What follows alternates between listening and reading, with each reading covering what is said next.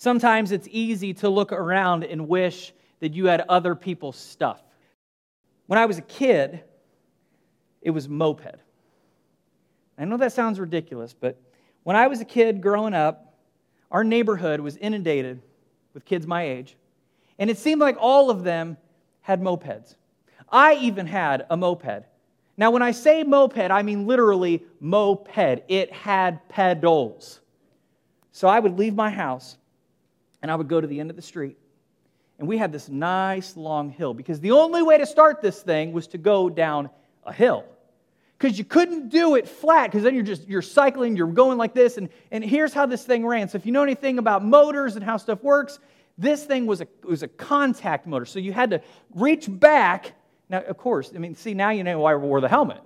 Because you're trying to ride this thing down a hill as fast as you can and then reach back and grab a switch flip that switch so it made contact with the tire which you know makes things go real fast made contact with the tire, and then that thing would cause the motor to kick, and then, and then you'd be on your way, right?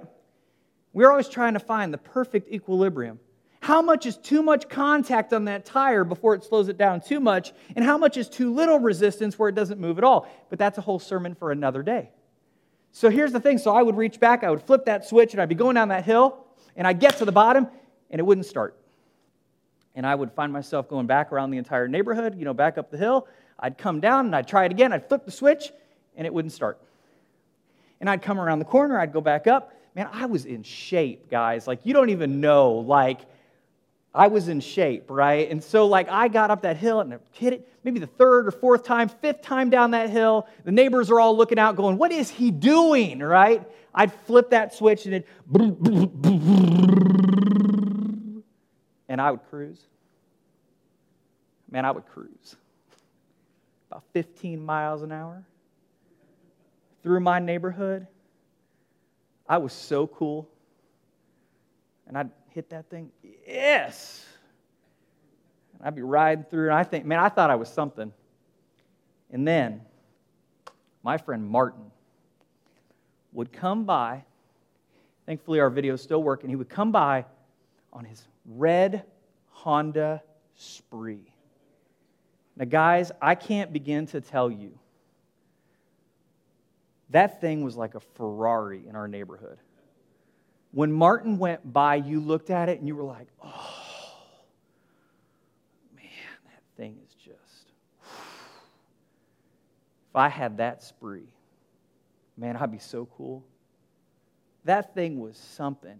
And here's the deal if I had that spree, I'm still, guys, I'm still jealous of that thing. I think my midlife crisis is going to be safe. I'm going to buy a Honda Spree. That's what I'm going to do. And I, if I had that thing, man, oh, I would have been something. I still look back at it and think, man, I could have been the coolest kid in that neighborhood. Now, here's the thing why I told you those two stories today. Because as we become adults, and for the kids in the room today, as you become adults, one of the dangers for you that is still true for all of us adults today is that we still look around and we still want better stuff.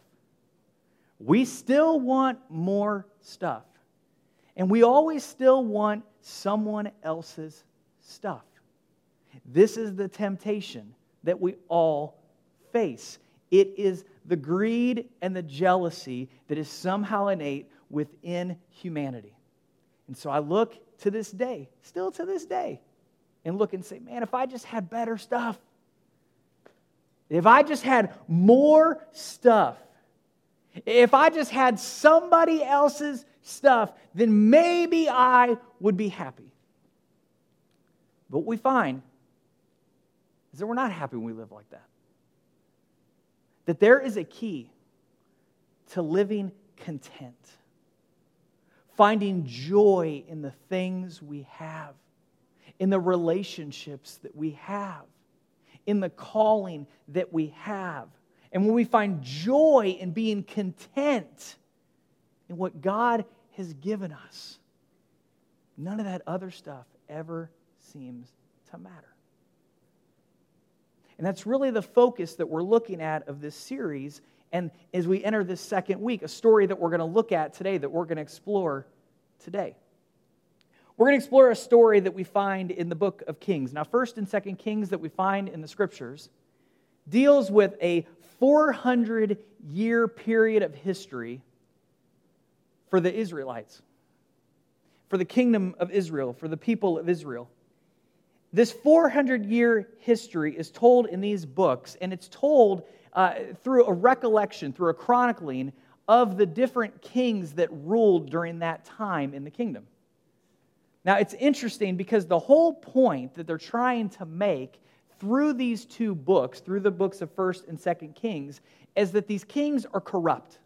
That these kings are actually pretty terrible. That they were not very good, that they were horrible, that they didn't really follow God, that they made all kinds of mistakes. And those mistakes, those things that they chose to do, the mistakes that they made, all of that led to the downfall of Israel. So this is written in a way, it's sort of looking back in saying, who is at fault for the situation that we find ourselves in today? It's the decisions of these terrible kings and the things that they chose to do. That these kings who were supposed to lead Israel, who were supposed to be the ones who follow God, oftentimes decided to follow the worst of their temptations. They often sought their own greed and riches. They often sought to, to seek themselves above God's way, and it led to all kinds of disasters. And so today we come to one of those stories and if you have a Bible, if you want to turn there, i am still going to read it, and hopefully we can keep it on the screen, I think. Maybe? I think so, yes. We're going to go to 1 Kings, and we're going to go to chapter 1. And this is about a man named Ahab. His name is King Ahab, and he had a plot of land that he saw. And he wanted this plot of land more than anything else. He looked at the way that I look at that Honda Spree. He looked at it the way that you look at things, that you want somebody else's stuff, more stuff, better stuff, someone else's stuff. And so Ahab looks out, he sees this plot of land, he says, I want that land. That land should be mine. The problem is that there was a guy named Naboth who owned that land, and it had been in his family for generations. For generations, this man had owned this land. And this is a huge problem for King Ahab because he wants the land. And so Ahab and his wife Jezebel go to extreme lengths to get a hold of this land. But they end up miserable by the end of this story. And so I want to explore this today. I want to see what does this have to teach us and how does this help us with this problem that all of us have of wanting more stuff, better stuff, or someone else's stuff. So let's listen. Let's, let's, let's dig right into the story. First Kings chapter 21 and we're going to start here in verse 2. So Ahab had already seen the land. You know this feeling? He looks at it and he says, I want that. I, I really want that land. So he goes to Naboth and he says this Let me have your vineyard to use for a vegetable garden, since it is close to my palace. In exchange, I will give you a better vineyard, or if you prefer, I will pay you whatever it's worth. But Naboth replied, The Lord forbid that I should give you the inheritance of my ancestors. Now, this seems really weird. I got to be honest, when you first read this story, when you open this up, it doesn't seem like Ahab really is nefarious here. He, he just wants this land. He's willing to pay for it, he's willing to exchange whatever he can for it. He seems to be just desiring this land and willing to pay for Naboth whatever it's worth. But Naboth still refused. And it seems weird. It seems like a good deal when you look at it closely. It seems unwise. Maybe, maybe for some of us, it seems ridiculous. He said, I'll give you better land. He said, I'll, I'll trade you, I'll give you what it's worth. Doesn't that make sense to you? So, why would he not take the king's offer. This is one of those great places when we read scripture that it, it reminds us of what we're supposed to do. If something doesn't make sense, say, that doesn't make sense. Why, why, why didn't he do it? There's got to be something else going on beneath the surface. So I think we need to discover what that is. See, as we look a little bit closer at the story, we'll find that Naboth was actually just following the law. He was following the laws of the people of Israel and what those laws said about property that was passed down from generation to generation. And we find these laws in a couple different places in the scripture. So once we see that, once we recognize and see, hey, he is following some traditional laws that existed for the people of Israel, now let's find out, okay, so where do those come from and what's going on and how does that play into the purpose of the story? Now we find that, again, we find these in a couple different places, but one of those places is the book of Numbers. Numbers is not a book that most of us go to very often. It's just a lot of sentence, a lot of censuses, a lot of numbers. It's, it's one of the more boring books that you might read. But then you find how all of this starts to connect. And that's the coolest thing here. That is one of the coolest things. It's one of the reasons that I love uh, those huge Bible reading plans where we read through all of Scripture, if you begin to make connections and see the pieces and how all of them tie into each other, we begin to see how all of those relate to each other, how the stories all connect, and how all of that leads us to Jesus. And so, this is one of those things that we're going to see today. So, let's go to Numbers chapter 36. It says this No inheritance in Israel is to pass from one tribe to another. For every Israelite shall keep the tribal inheritance of their ancestors. Again, this law didn't stand on its own, it had purpose. And this is, I think, one of the things that's really important for us to understand, not just about the Old Testament, but it helps us understand all things that we stand on in our faith, all of the foundation that we lay. That these things don't just stand on their own, that it's not just it's not just God saying to these people or these the, the, the, laws that they're putting in place here. It's not just them saying, hey, you know what? Let's just put a law in place that doesn't make any sense. We're just going to put it here because we just want to make people miserable. That's not the point. There's something beneath the surface that is driving what's happening here. There's something that they're trying to understand about a better way to live, a more holistic way to live in relationship with each other's, in relationship with God. There's something taking place here. And this is one of the cool things that we find in a passage like this. This passage was connected to the idea of stewardship. If we look back, we see that this inheritance, this idea, is all connected back to this idea of stewardship. The land then wasn't for Naboth to give or sell, it was a gift that Naboth was meant to steward. And related to this idea, then, was the idea of contentment. So, this land that Naboth has, that Ahab comes to and he says, Hey, I want your land. King Ahab is just ignoring this law that was in place for Israel. You would think the king would know the law. But Naboth does. I can't give you this land. This land isn't mine to give. And in essence, he's saying, and it's not yours to take. This land has been given to me, and I am a steward of this land. It's not mine to give or to sell, it's mine to use. So he's content. He has contentment about it. And this is where we see these two characters at odds. And this is where we see a choice in how we see our life and our stuff. Naboth saw everything he had as a gift from God. I have said this for the past two weeks, and I'll say it again. If there's only one thing that you take away from the message today, take this away. He saw everything that he had as a gift from God. And he wasn't even tempted to trade what he had for something more because what he had was enough. But Ahab saw everything he had as second best. So he was tempted to trade what he had for something more because what he had was never enough. And that's what greed fueled comparison does to you. It puts you on a path for more that never satisfies. So we have these two characters.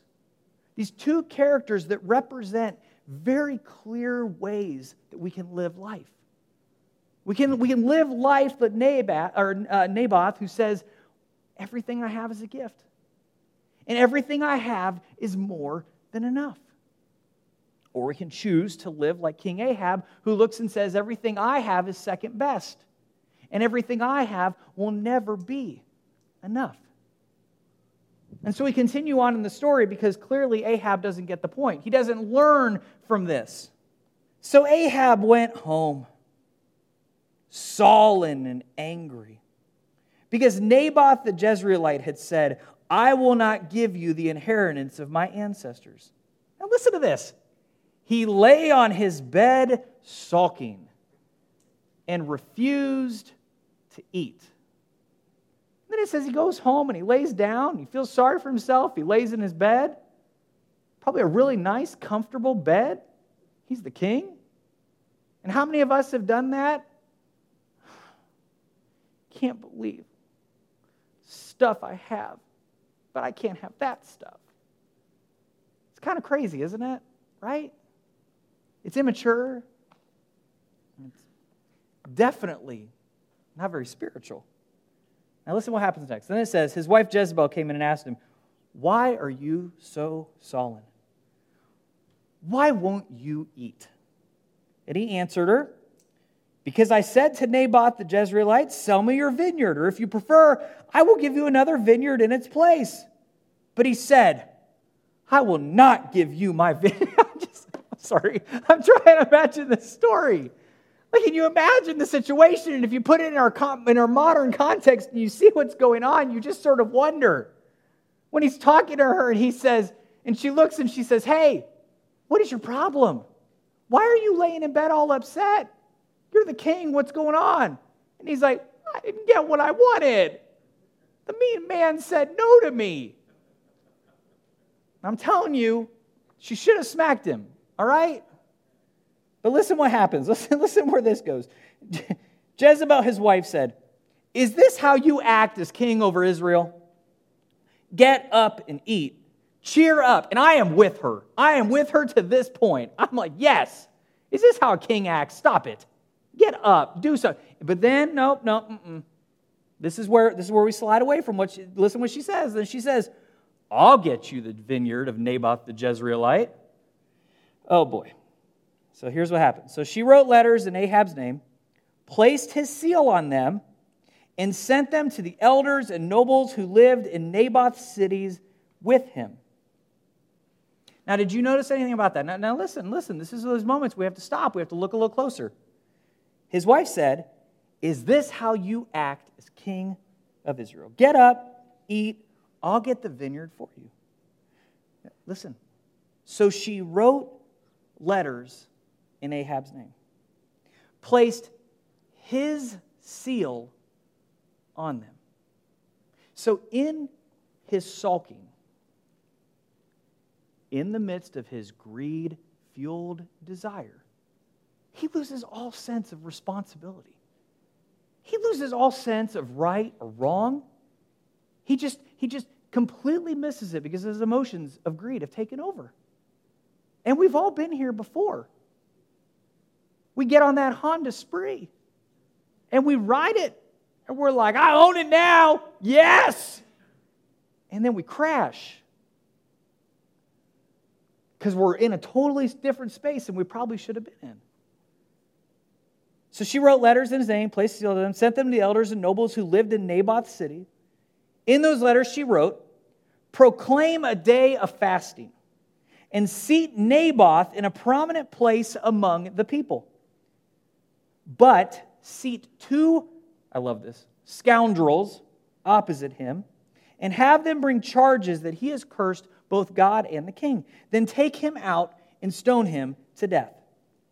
So Jezebel's solution to her husband's greed fueled desire is to set Naboth up, to have accusations brought against him, accusations that carry the death penalty, and then Jezebel can give Ahab all that he desired.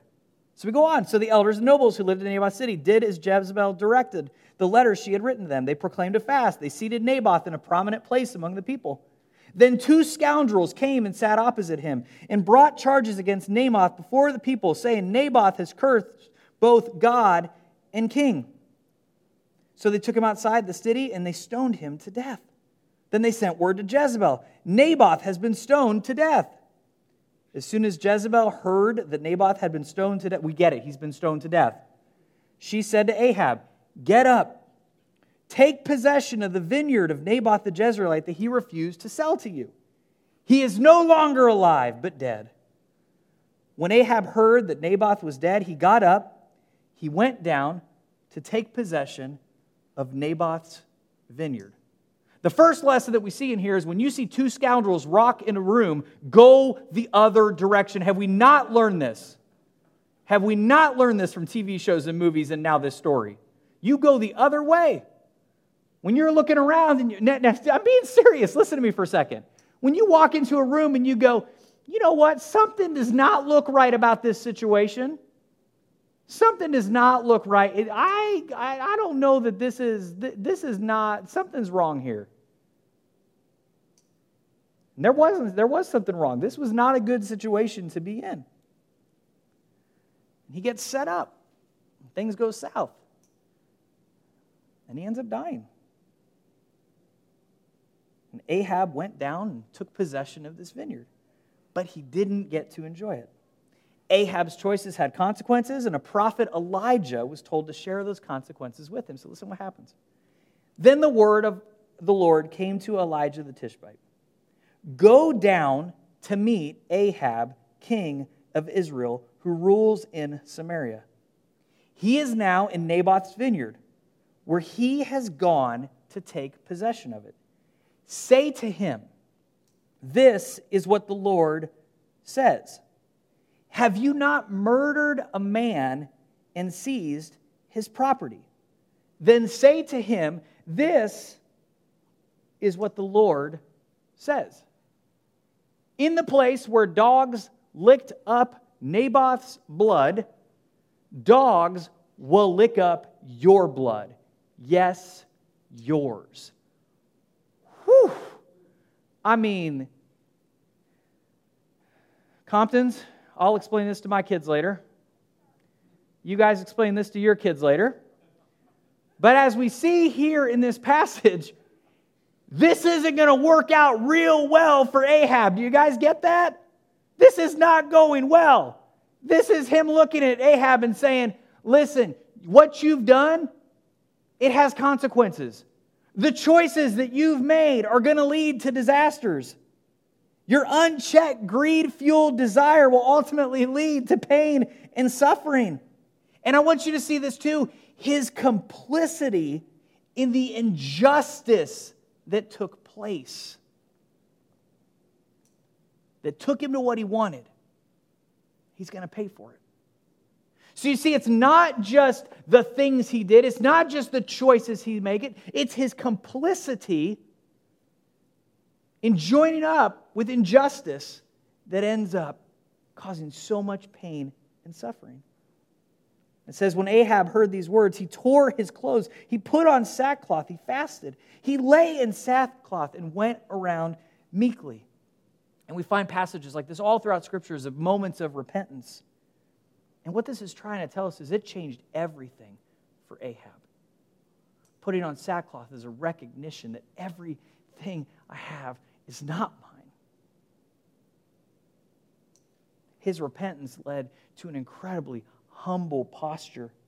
It recognized the greed and the sin that had been in his heart. And, guys, as a result, Ahab experienced grace and mercy. Ultimately, there were still consequences. His family was pulled off that throne. But here, in this moment, he does repent. And he does receive incredible grace and mercy. But I think God's desire is we never go down that road of regret. God's desire is that we never walk down that road. You look at this story. You think about the guilt then that Ahab lives with. The sad reality of the story of Naboth. Now, listen. Listen to these words of Jesus. Then he said to them, Watch out. Be on your guard against all kinds of greed. Life does not consist in an abundance of possessions. See, I, lo- I love this story of Ahab because I love that it shows us his repentance. I love that it shows us God's grace and mercy. But I also see in it that God doesn't want us to live like that that this story serves as a reminder of God's grace and love and mercy, but it also shows us the result of our consequences. It also shows the pain and suffering that can take place. It can also show us how far our greed can take us and what it can do to our lives and the, the destruction and the suffering and the pain that it can cause if we leave it, leave it unchecked. So Jesus looks at it and he says, Be on your guard, watch out. Guard against all kinds of greed He says life doesn't consist of all this stuff. Life doesn't consist of more stuff, better stuff, someone else's stuff. That's not where life is found. As Jesus would say later on, life is found within me, within my teaching. Jesus would say, Come follow me, and there you will experience life. See, we have this danger, this temptation within our lives for so many of us, especially as we listen today. I know most of you, and I know most of us live pretty comfortable. And we have a reality within our lives that it is easy for us to think that our life is found in our stuff, that life is found in our vacations, that life is found in our homes, that life is found in our cars and our electronics and all the stuff that we can gather. And maybe for a time, in a short period, that stuff will give us the high that we desire, but it doesn't satisfy it doesn't satisfy. And that's what Jesus says life, real life, true life, the essence of life is not found in the stuff that you get. See, if we don't recognize it, if we don't stop it, what he's saying is that greed will short circuit our faith and our trust in God. It'll lead us down roads of regret where we've traded everything we have for stuff we don't need. Do you hear me there? We will trade everything we have for stuff we don't need. Now, and guys, I want you to listen. Kids, I want you to listen today. These things are called the Urs. Does anybody know what the Urs are? Do you know what the Urs are? The Urs are cooler, richer, and busier. And these are the temptations that we face the temptation to trade our relationships, our integrity, and even our faith to be cooler, richer, and busier. And somehow we think if we do more, somehow we think if we have more, that we will be happy. But I want to tell you right now, that's never the case. You know how I know this? I know this because I've made those mistakes. We all have. As adults, this is, this is why I love that our kids with us today and learning stories like this. Maybe not the dog part, but the rest of it. That they learn that life is not found in being cooler Good, real life is not found in being richer. Life is not found in being busier. And we don't want you to make the same mistakes that we've made when we've chased those things in our lives, right? And we all have an opportunity. We all have a chance to say, Today I choose a different path. See, happiness based on the Urs is always out of reach. It's always just out of reach because you'll never have enough. And the person who is imprisoned by the search for more will always require more. Now, a good test for everybody here today. Because we all live different lives, we all live in different spots, we all live in different places, we're all experiencing different things. We all have different temptations, and we all have different urs that t- somehow are tempting us to follow them, to give up the things that we already have for more. And a good way to test this is with this question I would be happy if. Now, I want you today, wherever you are, if you're online with us or if you're here in this space, will you join me in this exercise today? Would you look at that statement and would you truly, deep down, allow yourself to answer that? I would be happy if.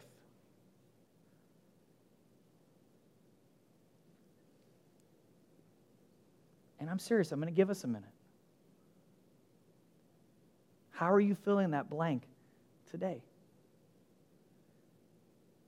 Now, before you shout it out loud, please don't. It's for you. I want to challenge you to think about this today. Because this one hit me.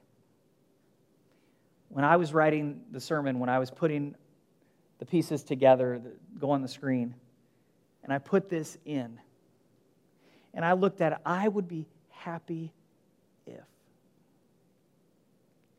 Man, it was a moment of conviction. It was a gut punch, it was a reality check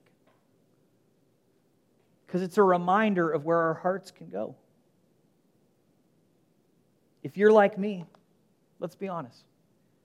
You have discovered that the past 18 months that the best life is found in the things that we take for granted, right? If you really look back at the last year and a half, and you really said to yourself, Where have I really found life? It's in the things that we often take for granted. So many people have told me that life not defined by the ers has been a wake up call. I can't begin to tell you how many people have said, man, not trying to be cooler, not trying to be richer, not trying to be busier. Now, they didn't say it like that, but they said it in those ways. Not trying to chase those things has made my life so much better. But I hate to say it that I agreed with them and then, just like them, I often found myself still chasing after ers. And I look back and I say, I can't believe it. There was a lesson to be learned. I missed it. See, the temptation is for all of us to forget this lesson. And this is where our trust in Jesus steps in. We discovered last week this statement that having Jesus means having all we will ever want, all we will ever need and all the strength to face anything that comes our way. And I want you to hear that again. And I want you to see that no matter what you put in that blank today, I'm not trying to make you feel bad. I'm trying to rec- make you recognize, help you recognize the need to replace that statement. And Joe, can you put that back up? I want you to replace this today. I would be happy if. I would be happy if I was following Jesus. And I know, we said, no, no, I made a decision to follow Jesus. No, no, no. The decision to follow Jesus is an everyday decision, it is an every moment decision. It is an opportunity at every moment to say, I should have followed Jesus in that moment. What have I learned from Jesus? as I've explored the way of Jesus, what has it taught me about loving God, loving others, bringing life to my community? And we are going to find ourselves in situations where we all look around. You say, I'd be happy if I just had that. And we have got to stop. And we have got to push our minds in a place where I'd be happy if I was following Jesus. So, what would happen? Well, I mean, what would happen? What would happen? If we looked around and we had those opportunities, those places where we find that greed, we find that jealousy, we find the search for ers coming into our hearts, if we just stopped ourselves and said, if I just had Jesus. You know what? You can never get too much Jesus. Isn't that the coolest thing? Like, guys, I want you to hear this, our kids to hear this. You can never get too much Jesus. You can literally never run out of Jesus. Jesus is like the OS that keeps upgrading every single week. Like you just get more Jesus. And it gets better and better and better. And everything you face, the answer is Jesus. I'm, I mean, I'm being serious. I know this sounds crazy today, but hear me. Listen to me, guys. This is what is amazing. And this is what is so incredible about the Word of God. And when I say the Word of God, I mean Jesus, who is the Word of God. That your life, everything you face, when you have fears, when you have wants, when you have desires, the answer is Jesus. And that the teaching of Jesus, you will never find it out of date. You will never find the true teaching of Jesus to be something that doesn't match up with what you're facing today. Because at the essence, at the heart of Jesus is learning to love God and love others. As my friend Kurt likes to say, it's simple. And sometimes we just need to be reminded. So when I look and I say, I need that, I said, no, I need more Jesus. Instead of that, what if I took it and instead I loved others? What if I loved God? If I just had more of that in my life. Man, I have never, ever felt regret by choosing Jesus instead of this, some of this other stuff.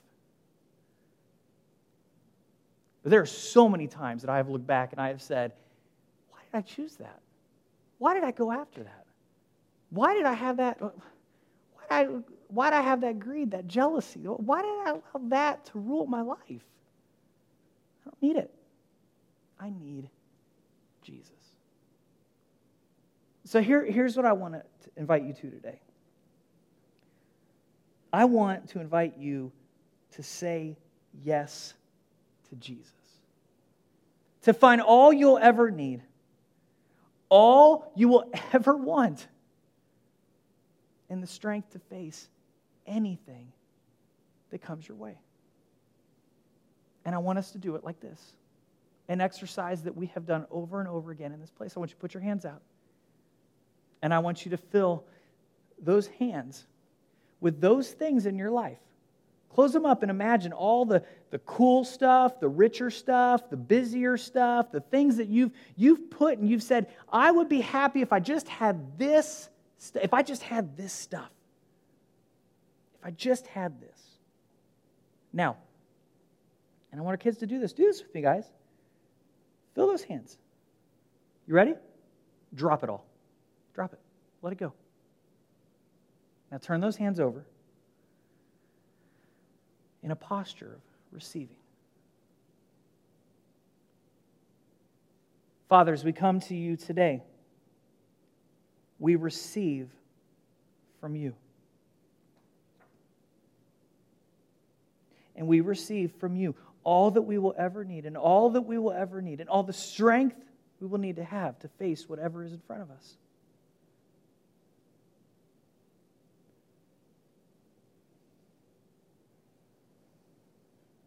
Today, Father,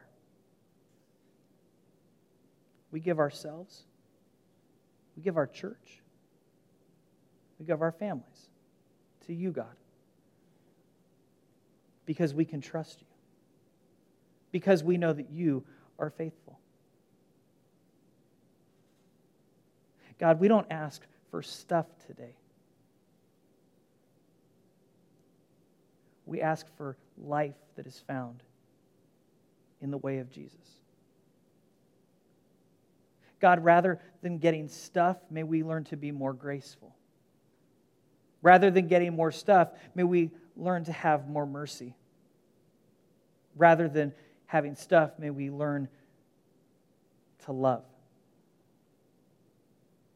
God, those things, they never rust, they never fade away and we can never have too much of them. And Father, we learn this through the life, the death, the resurrection, the teaching of Jesus. And so today, Father, wherever we are, we say yes. And we choose to follow. And it is your name that we pray today. Amen.